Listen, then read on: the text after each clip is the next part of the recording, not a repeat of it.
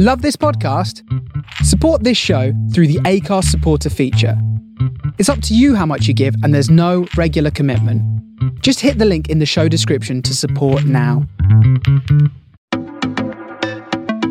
Hello, this is Stuart Roberts, founder of Haircuts for Homeless, and welcome to the Hear Me See Me podcast. I'm going to be talking to people who are truly inspirational to me. Some you may have heard of, and some you haven't, but you really need to hear their story. Hello, this is Stuart from Hear Me See Me podcast. Um, today I'm with a really great guy. I've only known for a little while. We've done some good stuff together. Today I'm with Stephen Easton. How are you doing, sir? I'm good, pal. How are you? I'm happy, very good. Happy Tuesday. Happy Tuesday, yeah. After a long Salon International weekend, that's why I look like the Walking Dead. But um, we, Stephen is our team leader for our new Camden Haircuts for Homeless. So, um, you know, we've worked together a couple of times, and you're an interesting guy. So I wanted you on the podcast. So tell me, like, you know, where, where did you grow up? What was your sort of upbringing like?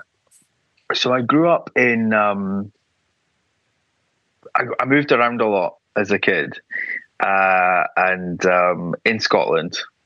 So moved around not not because of any like you know army background or anything, just my parents and uh, you know breakups, and uh, we actually moved to London when I was really little. Um, my my my dad had his issues, so we moved here and then went back. So mainly Scotland though, and, and um, settled in in Aberdeen when I was about eleven. All right. Yeah. So it was that you wasn't sort of uh, you're a bit transient, was you at the beginning? Was it like A wee bit. roots, you know? What's that? Was it like not to have the roots? Because I, I, I had very strong roots, so I was I wonder what it was like. It's a funny. It's a funny one. I think I feel them more now as I get older, but I think it definitely it's a good thing because I've I've moved around quite a bit as an adult, um, and it it makes you a bit less um, fearful of moving cities, Right. but it also makes you a bit itchy and a bit less. And now, as I get older, you know, being settled and being having stability is, I'm understanding it just now. Why is and why is it so important? So, uh, yeah, but I'm, I'm, I wouldn't, I wouldn't trade being Scottish. I love being Scottish. Oh yeah, yeah. I'm half Scottish, so my Oh, dad yeah. was Scot, you know, and he uh, he grew up on a farm, and they they chucked him in the bothy at 14, and he jogged off down to England with the army as soon as he could. But uh, Uh-huh. yeah, I've still got family up there, and uh, I love going. Yeah. there. It's a beautiful country, you know. It's amazing. I just, I just miss the humor. Yeah, Like, no, no offense to down south. I love being here, but people, we're just funny. yeah, yeah. I, I know. Oh, whenever I've whenever I've cut hair, they rip me to pieces. Not quite as much Yeah. as Liverpool. They really rip me Mm. to pieces at Liverpool, but yeah, the Scottish have a go at me as well. yeah. No, it's it's good. It's good fun. I, I love be, love being a Scot.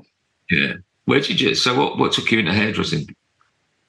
Do you know what I um I had a I had a rough time at school, and I with that I wasn't really kind of focused on on what I was gonna do. You know, when you start to get to like fifteen and people are chatting about what you're gonna do. But um, my mom used to send me to the salon and to get my hair cut, and it was like in this. We lived in like a village in Aberdeenshire, and they had a lassie who was working there on a Saturday, and bless her. I hope she's. I don't know what, what she's up to nowadays, like, but um, she was quite quiet. And in Scotland, they call that dour. Oh. Like she was just a wee bit, a wee bit sullen, not too chatty. And um, she was the Saturday girl at the time, and I came in and they said, "Oh, you'd be really good." And um, I'd always like I had a paper round and worked in a restaurant and all that stuff. So I just thought, right, I'll work here on a Saturday. And at the time, so I was 15, and at the time there was the TV program, The Salon. Remember?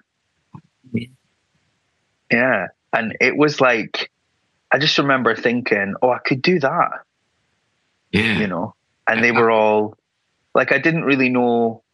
Yeah, I was. I wasn't really accepting the gay thing yet, but I was definitely. I knew I was different, and um, it just looked quite. Hairdressing looked quite accepted.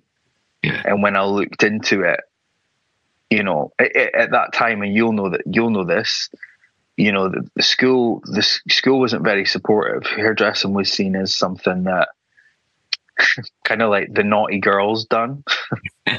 so you was like a naughty girl, was you? I was a naughty girl. I was, I was, uh, I was put in that pile. That was that was the the easiest pile for me at the time. And um, but I remember I remember a friend of mine at school. Her mum and her mum and dad had done quite well for themselves and stuff. They had like a nice house and businesses. And she said to me, "If you're going to be a hairdresser, you have to be a good one."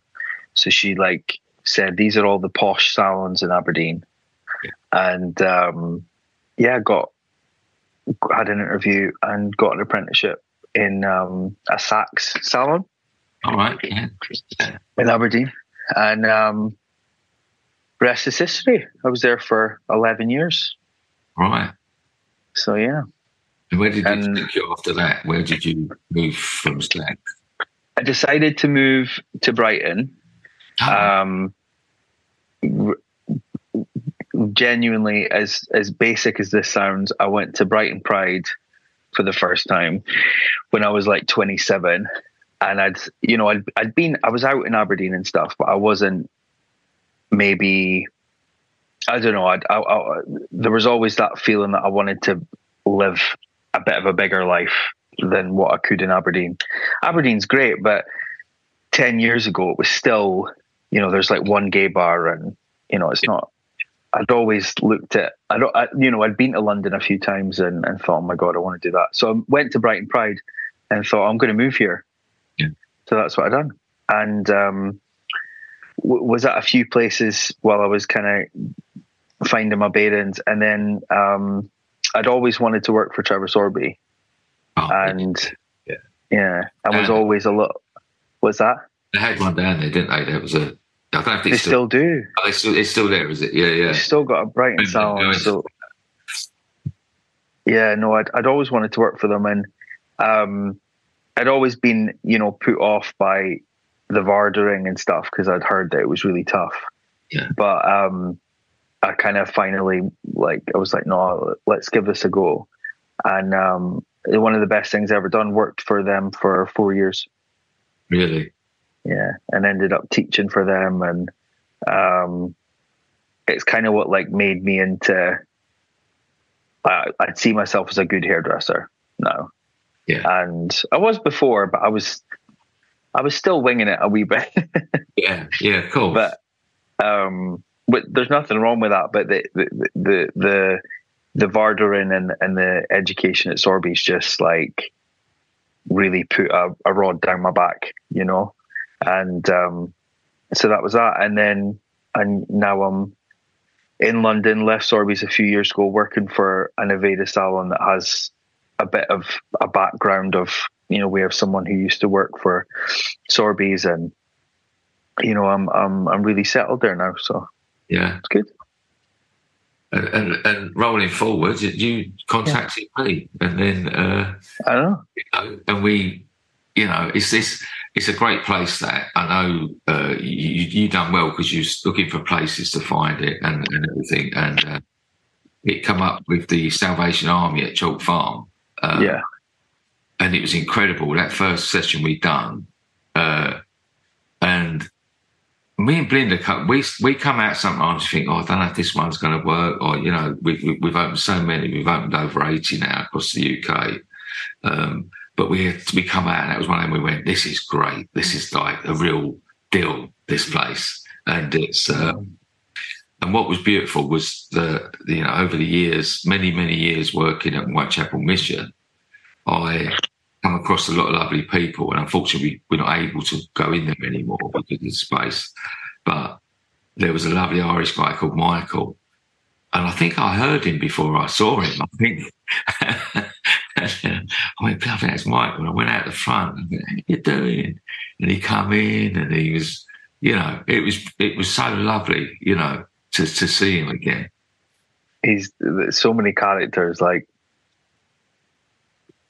when because then we recently done another one there. You've done you carried it on now, which is fantastic. Yeah. It's what we want when our team leaders to like invest in it and, and you know make it a regular thing because these guys let get let down all the time. So we say if you're going to start it, please keep it going because yeah. You know, they get let down by everyone. So they, we can be the one thing they can rely on. You know, and you've done yeah. that, you kept it going. We managed to revisit recently, and we had some wonderful characters that night, didn't we?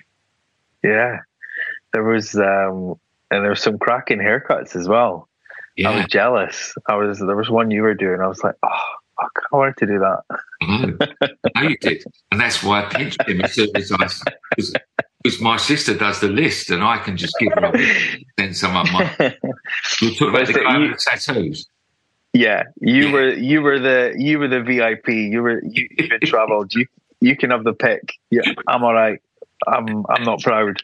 You can get it next time. mm. oh, he was amazing. Uh, what did really do you? What, does it do for you? What do you what do you what do you get from it? You know what? Like, I'll be honest. I think I'm similar to. I think a lot of people are like this, where when you have struggles in your own life, it's people suggest to you along the way, you know, you should help other people.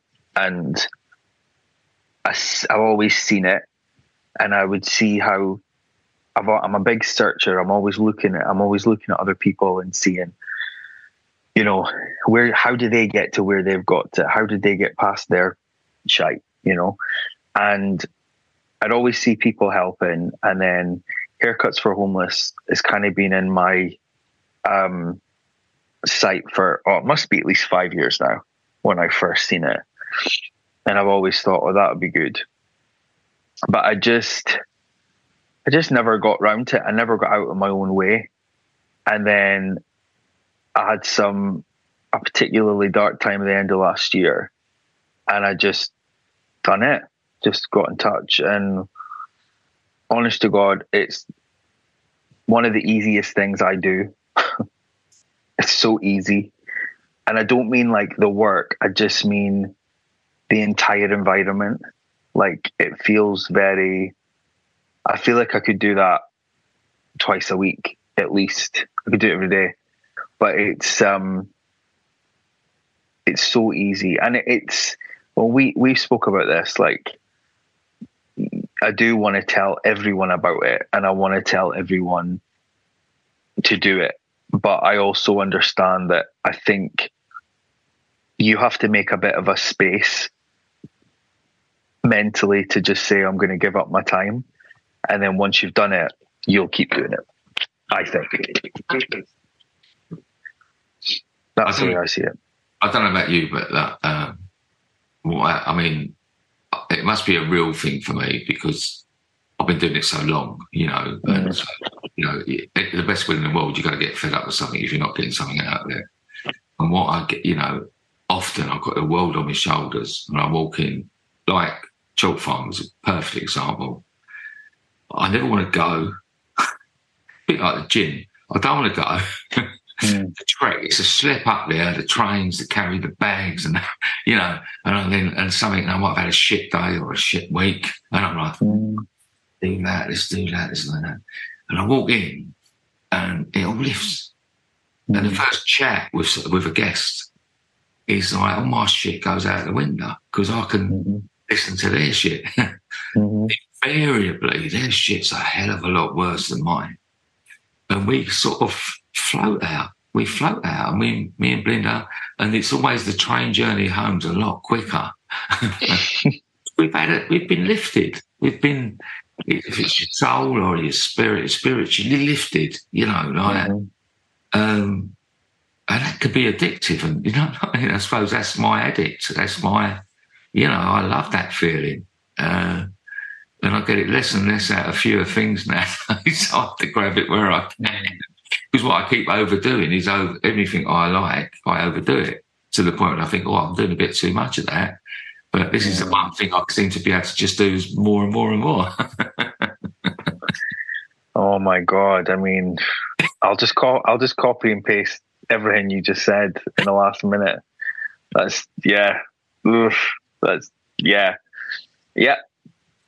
exactly that. Exactly that. Everything I like doing it. Everything I like doing, I managed to do it until I've kicked the arse out of it. Yeah. Yeah. So um with this, it just feels it feels really easy to do for me, and I think you know you said something. You you I think you you said I heard you say, "Oh, they're just this, they're just the same as me." I think, yeah. and that's the you know home homelessness is something. Touchwood, I've never you know I've never been homeless. I've, I've seen and heard a lot in my life from a young age, but we were never like we always had a roof over our head. We always had clean clothes, like all of that sort of stuff. A lot of seen a lot of like things with abuse and addiction, but never seen was always warm and fed. And um, homelessness is something that you, you can just breeze through life without having to look at it. Mm. But when I've had to face, particularly the last few years, the extent of like mental health and addiction in my life, it's made me realize that I I'm genuinely one or two turns away from being there. Mm. You know, one or two decisions to the left or the right, and I could be homeless as well. And you know, it's um I think do doing it like you know because you you want to do it because you want to hope that some of these people you know you're not going to see them because they've yeah. they've got themselves you know and uh, some of them I, that's what I love is like some of the the guys who I've had this a few times where they've said right I'm actually you know I'm going to go tomorrow and because I've had my haircut, I'm going to go and try and get a job tomorrow.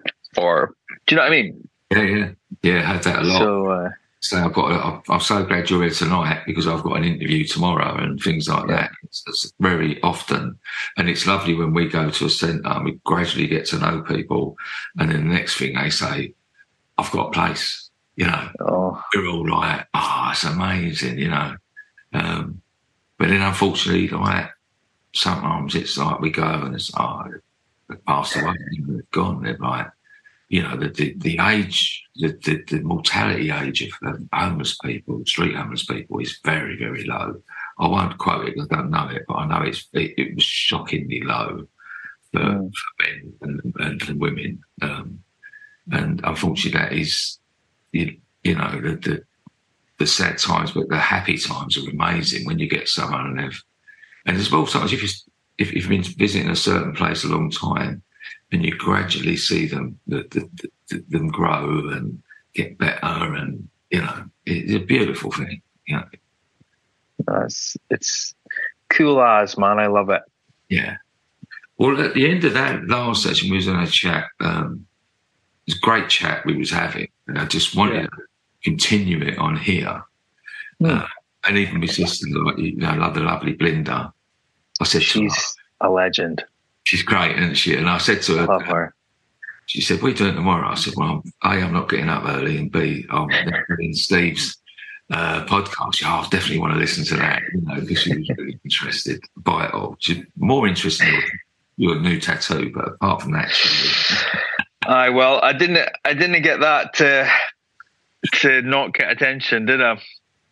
Certainly not. It's wonderful. I, I wish I'd took a picture. I wanted to show my kids, but uh... I um I understand. I've shown it to one client, and um, uh, I I, I love it. Ladies and gentlemen, this man has got a showstopper on his thigh. yeah, it's def it's definitely a bit of a fuck you tattoo to be. It certainly is. And funny enough, the guy with the tattoos, who had the you know full body, yeah, face, full covered. Uh, and he had "fuck you" on the back, which I thought was really funny. It was sort of, it was amongst all this scroll work and everything. But then when I went, "Oh look, yeah, fuck you" on the back, oh, so behind him is saying "fuck you" too. Um, love it.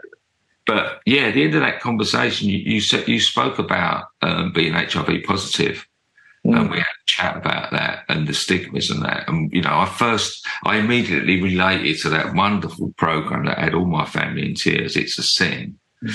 And what was really scary for me at the time is that because I'm a, I'm old enough, what watching that drama unfold with mixed in with the factual stuff of the the adverts that went on the telly, you know, and and I remember that ignorant fear, mm-hmm. the ignorant fear that the media, like people in that position at the time, it must have been absolutely horrendous because they were so victimized and ostracized and you know alienated and and it's, it, so I think, and what I loved about it, it was showing the truth, the reality, and you know, the, the, and and to dismiss the fears. And you must, it, it, when you saw it, it must have really moved you that that piece. Well, I've watched it a Sin from start to finish three times. Yeah, I've done it twice. Yeah, because I've had a fair bit of therapy. I've seen like a psychotherapist continuously for about three years. Three years for some people is nothing, and I'll definitely have more therapy in my life for sure. But the the the therapy relating to my HIV, I've been HIV positive ten years now. Uh, be eleven next year. The therapy that I got from It's a Sin was just that, like I don't understand why it didn't win any award, why it didn't win a BAFTA. I don't get it. It was one of the best bits of TV I've ever seen. And I'm definitely not getting this wrong that it was Russell T Davies that done it. Yeah. And he done um, I mean he's really well known for Doctor Who. I'm not really I don't really know about all of that stuff, but he done uh, I'm not a sci-fi guy. Eh? Did he do Queer? He done Queer as Folk, yeah. And Queer as Folk was also therapeutic in a sense that it kind of was the first thing that because I, I was too young when it came out, but it was the first thing that I kind of one of the first like box sets, videos, DVDs, whatever I would have bought at the time that I reached for when I started being openly gay because it, you know, and I ended up moving to Manchester for a while as well. So I ended up uh, do it, doing it. I ended up doing it. But going back to It's a Sin, it was like, especially that monologue at the end by the young actress, I can't remember her name. It was like she couldn't have put that whole last episode when um, the mom the mum is you know going around that hospital and her heels are clacking and she's deciding that she's gonna, you know, all of that is so relevant. Um, I've, you know, I've had my journey with it. I've had my journey from 2013, so I've had a an insanely different time to what the people, all those guys in the 80s had. You know, I I came I came into something very different, but it's a sin it was heartbreaking. I mean, I sobbed the whole time because I think about all the people and what they had to go through, but also because as much as we're in a different place, that stigma hasn't, you know, disappeared. So yeah, it's uh, it's one of the best bits of telly ever. Yeah. What what to what extent do you think the stigma is still there? To what level do you think people's ignorance is? Like I think in this day and age, I don't. I'm 35, so I st- I think of myself as very like I'm always worried about saying the wrong thing. Yeah. I'm all I'm always worried about using the wrong word. I grew up in Aberdeen, very, you know, not very progressive, very white, like very not very open at all. And you know, I still I think that I think with HIV, I think people know people know that it's treatable. People know that it's not a death sentence, I think. But that's not to say the stigma's not still there. Um, I think it depends on, you know, in the gay community, um, I think the stigma's very low. Mm. But outside of that, I can't I can't really I'm not sure. I think because I've been very lucky with you know, I said this I think I said this to you. I've been very lucky. I wrote an article a few years ago and it asked where I'd faced the biggest stigma. And I said, um, the biggest stigma I faced with HIV is from myself. Really? Because I, yeah, I, I've not had any family turn away from me. I've not had any friends turn away from me. Um, you know, I had to tell people 10 years ago, I was 24, and most of my friends were girls. You know, I, I don't, I, I kept it, I, I kept it to myself for almost a year. And when I finally started telling people, you know, I remember telling my first female friend, and it was like, still upsets me to talk about it because she genuinely thought I was going to die. Like when I told her, she was like, I'm not laughing, but she was so hysterical. She was like, Oh my God, you're to die. And I'm like, No, like, let me tell you, you know, it, it it's not going to be like that. But going back to It's a Sin, that final mo- monologue of, of shame, that's the, the biggest stigma I've felt. And the biggest stigma I think some gay guys have felt is to themselves because getting HIV was like, to me in my 24 year old head was like evidence that there is something wrong with me. Yeah. Do you know what I mean? Like being gay. Yeah. Do you see what I'm saying? Yeah, I do, yeah. Like being gay had always felt that there was it always felt that I'm I'm wrong because I'm gay. I'm I'm dirty because there's something wrong with me.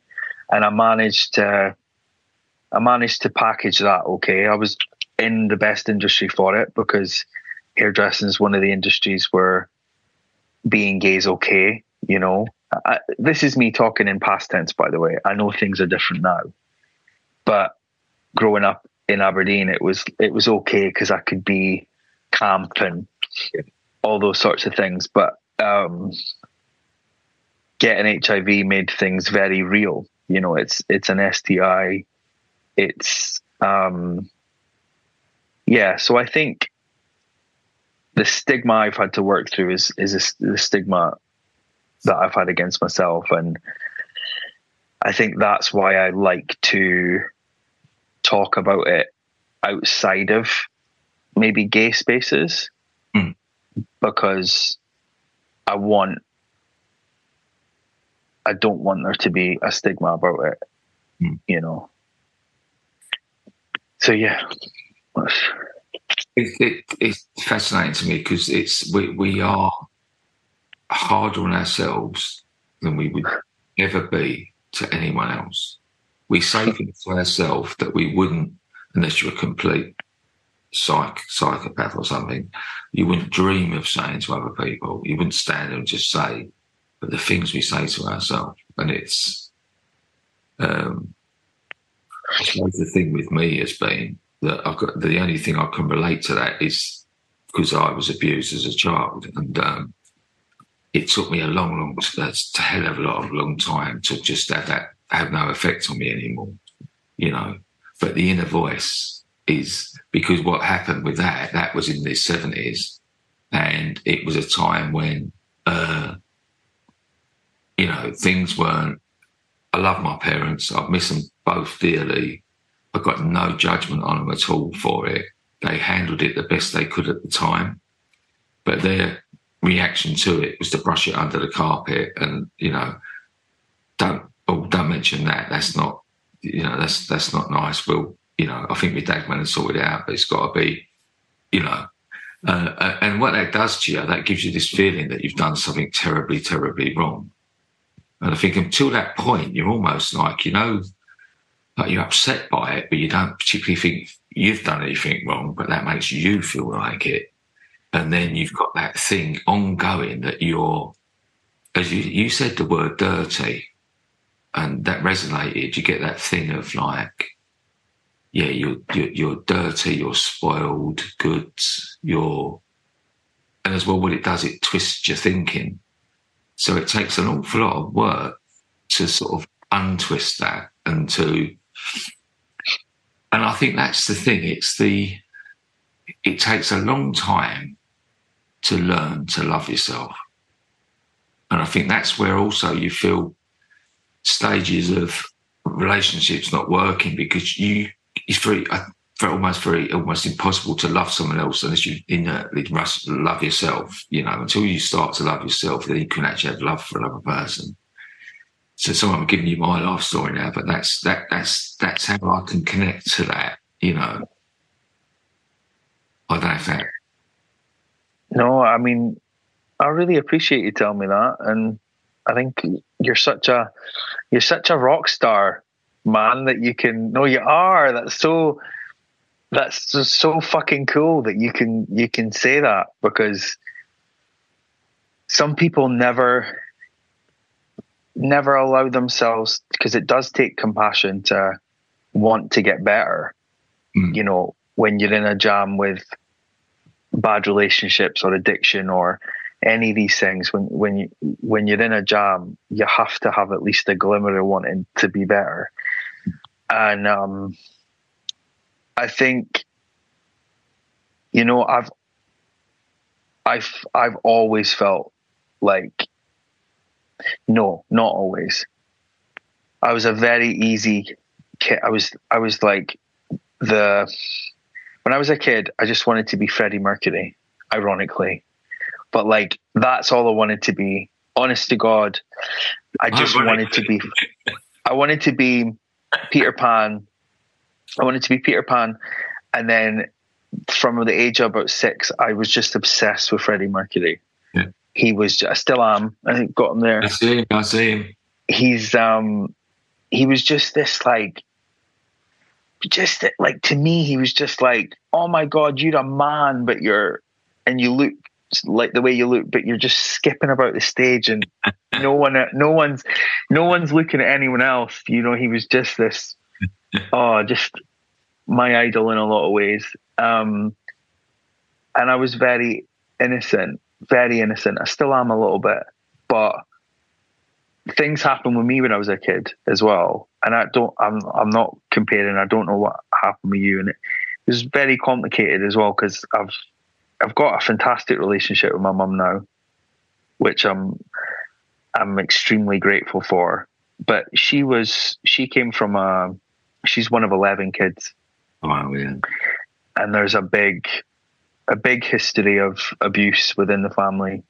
Um, as kids, um, she was one of the victims of it, and then nothing as bad. Know, abuse is abuse, but you know, there was definitely. I still struggle to like kind of.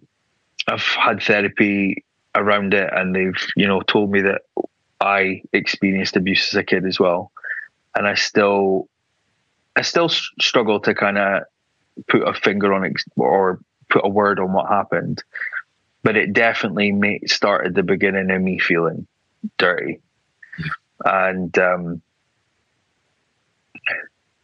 that that feeling is like I don't know. I don't know if it'll ever leave me actually. And I'm starting to believe that I'm not.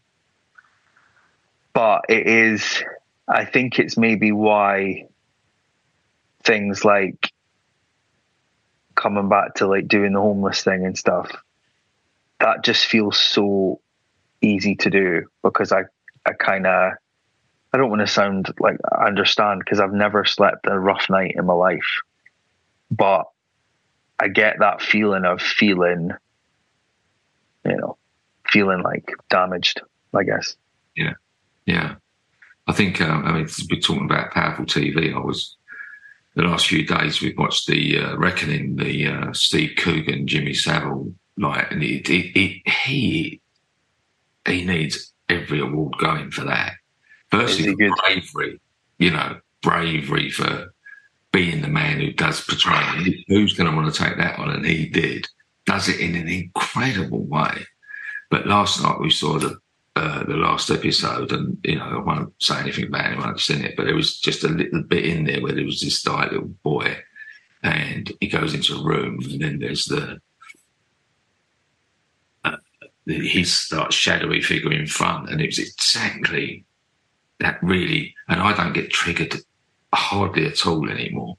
But that was the same scenario because this this guy had uh, French doors on the back and he was there and it's that feeling he can't get out. He's, you know, and that little thing, oh God, it got me right, really got me.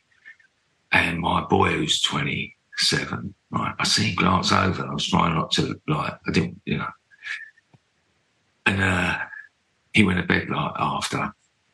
He came out about five minutes later, he came out and gave me a cut off. he must have picked up on it. Do you know what I mean? And uh, I'm, yeah, I'm really, I'm really quite sad that he saw that pain, but um, it doesn't come out very often, and um, and that's why I was sort of, and you know, I'm really, I'm really so pleased that people are brave enough to do these things. It's a sin, you know, this the reckoning, you know, like because it's almost like if it's making you feel uncomfortable, it's fucking working. You know, mm. we need to know, we need to feel, we need to understand, and we must always remember it's the crucial thing of these things. I think as well, I think with any with any struggle, you need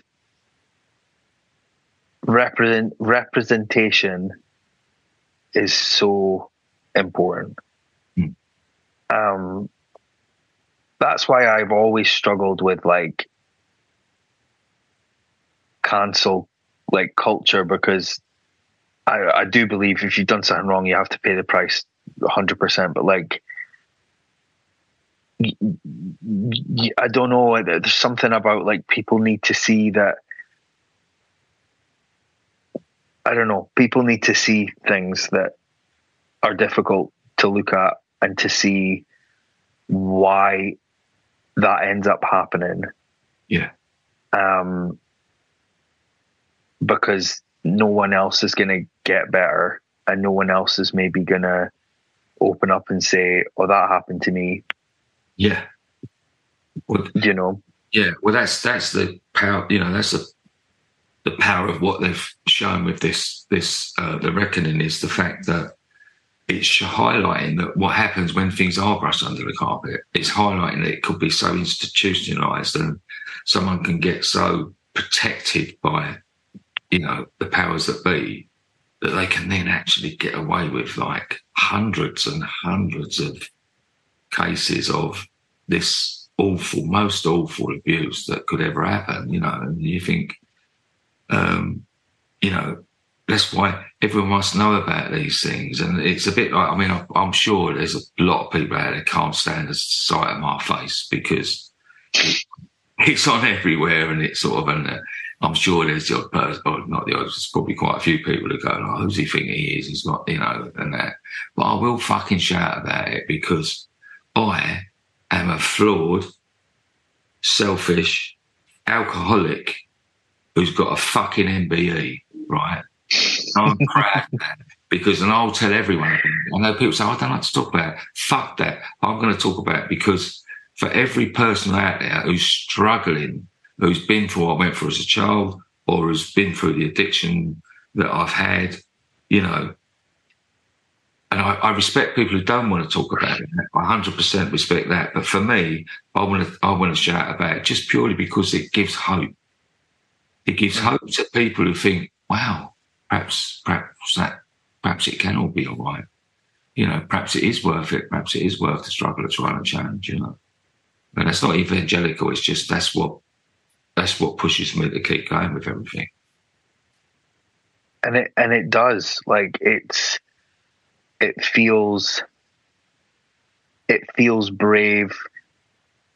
It, some days I don't know. Some days it'll feel brave. Some days it feels just fucking so uncomfortable.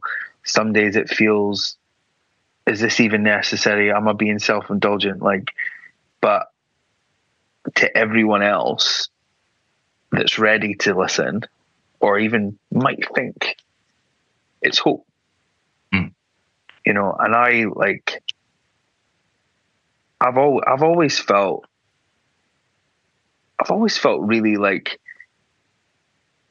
quite sorted in in in, in my head and stuff, but ironically like the more I keep things in, the more that kind of leads to me being mentally unwell. Mm. It's like what I'm trying to say is it's people that speak the truth and their truth in the, in history are seen as crazy a lot of the time.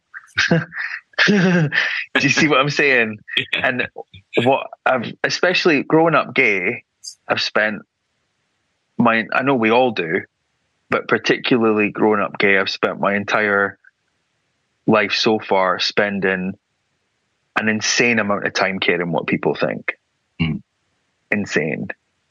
And that's why, you know, to get that tattoo on my leg of three men having a, a an intimate embrace uh, was such a big deal.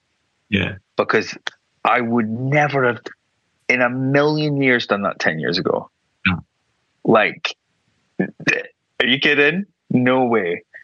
So and if that if that may if that means you're a bit too loud for some people or then that really doesn't matter because mm. the alternative to not speaking your truth is that you'll end up harming yourself or others. Yeah. You know. And um yeah. So it's um with HIV it's something that I'm I'm always happy to talk about. Yeah. Um, I don't feel like it's. I don't feel like it's. I, I never use the word struggle because in terms of my health, I haven't struggled at all. Like I was, you know, I got diagnosed nearly 11 years ago in Aberdeen, and I, I, I was looked after like a VIP because you know the H, HIV care has had to people have had to fight tooth and nail to make HIV care a priority. Yeah. You know, and it's only been in the last um, again, I don't want to say, I don't want to quote wrong words or, wrong uh, timescales, but I'm just generalizing. In the last 20 years, it's only been that HIV care has been taken yeah. seriously. And, um, you know, it's um, I take my medication, my I'm I'm undetectable, and in the last, particularly, it feels like the last five years, most people know that undetectable means untransmittable. So basically, that yeah, so that the my and I'll yeah I'm going to get this right. So my viral load, which is your amount of the virus in in your your system and your immune system is um, suppressed to a point by the medication where it is undetectable. Mm-hmm. So I um I cannot if I continue to take my medication and I get my bloods done, um, and I've been undetectable consistently for nine years. Wow. So um, I can't tran- tran- transmit HIV. Yeah. Um, I'd have to stop taking the meds and just completely disregard it to even get to that point where I could potentially yeah transmit it. Um, and it's, you know, it's, I feel very blessed because it wasn't that. Yeah. It wasn't that when it first came around, you know. No, you could see, and it, I know it was a drama, but it was a very powerful and real one. Um, you know, it was that, that look when they were told, you know, that look of this death sentence and and a very ugly, horrible death. It weren't, you know, as mm. if you're going to pass away. It was, you know, they those guys went through it, you know, and uh, that, yeah, it was the worst ever. And you know, to th- and even that, uh, just to say to someone like, well, I've had it sort of ten plus years, and I've I've been untransmittable for nine of those years, is that some people won't even know that. This is why this is so important. I think they'll think that you, you never. I mean, you never could be the point where you're completely untransmittable, let alone for the majority of the time you've had it. Yeah. 100%. It's, um, I think there's so many things like homelessness, like HIV. There's so many things that we don't have. I mean, there's, there's a million things I'm sure that I'm ignorant to. Yeah. Because they, they don't affect my life. Yeah. You know, and in, in the last, when I talk about, you know, feeling that I'm always going to say the wrong thing, that's what I mean in the last five years, particularly. I've had to look at so many things and go, oh my God, I, I don't know anything about that. Yeah. I had no idea that that's how people were made to feel. I had no idea that I was playing a part in that. Like, yeah. blew my blows my mind still. Yeah. And you know, I think with with with um with being gay and with HIV, it's because you see, you know, being gay so open now, and you see adverts on Tesco's with same-sex couples having. Obviously, there's other supermarkets, uh, but whatever. You can see adverts everywhere where people are happy and, and living their true life, and you know, uh, Gareth Thomas, the rugby player, has been open about his status in in the last few years, and that's a, an amazing step forward, particularly because Gareth's story came from a, a prime example of the fact that stigma's still there. Oh, yeah. You know, he, he he came out because he was being um, he was being threatened. Yeah. You know, he was being told by by the press that oh, we're going to tell your family yeah. unless you unless you kind of yeah so um, yeah, it's still there, but it can get better. And the, the whole idea with with HIV is that you know we again I don't want to quote statistics or anything, but you know Terrence Higgins Trust and all these amazing charities um, and sexual health services like um, Dean Street in London and all these amazing sexual health services. The idea is to get HIV to a point where it's not an issue anymore. It's the, the, the infection rates are, are getting lower and lower every year. Um, so, so yeah, little by little, eh? Yeah, little by little. Exactly right.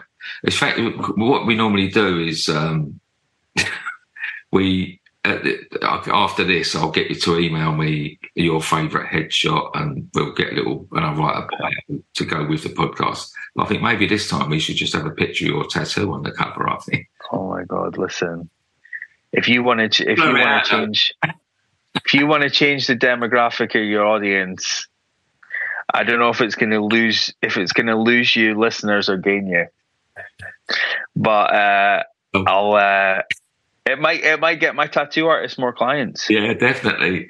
he's a he's a clever man.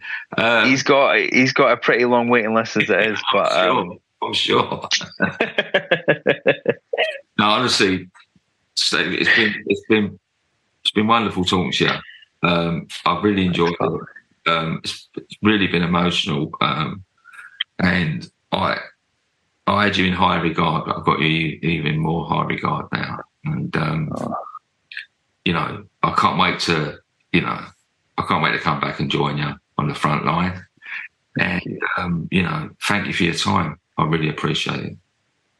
No, I, I really appreciate it. And when I say you're a rock star, you are, you know, and it's like, it's gave, it's gave me haircuts for homeless is in the year I've had, it's, it's given me, when you struggle with things like addiction, like I do, having stability is, it's life or death. And the haircuts for homeless, even though I only do it once a month, it really gives me stability. It's somewhere where I'm going to be every month. And um, it's just amazing. I hope it goes forever. So do I. I'll see you soon, my friend. Thank you, pal. Thank you.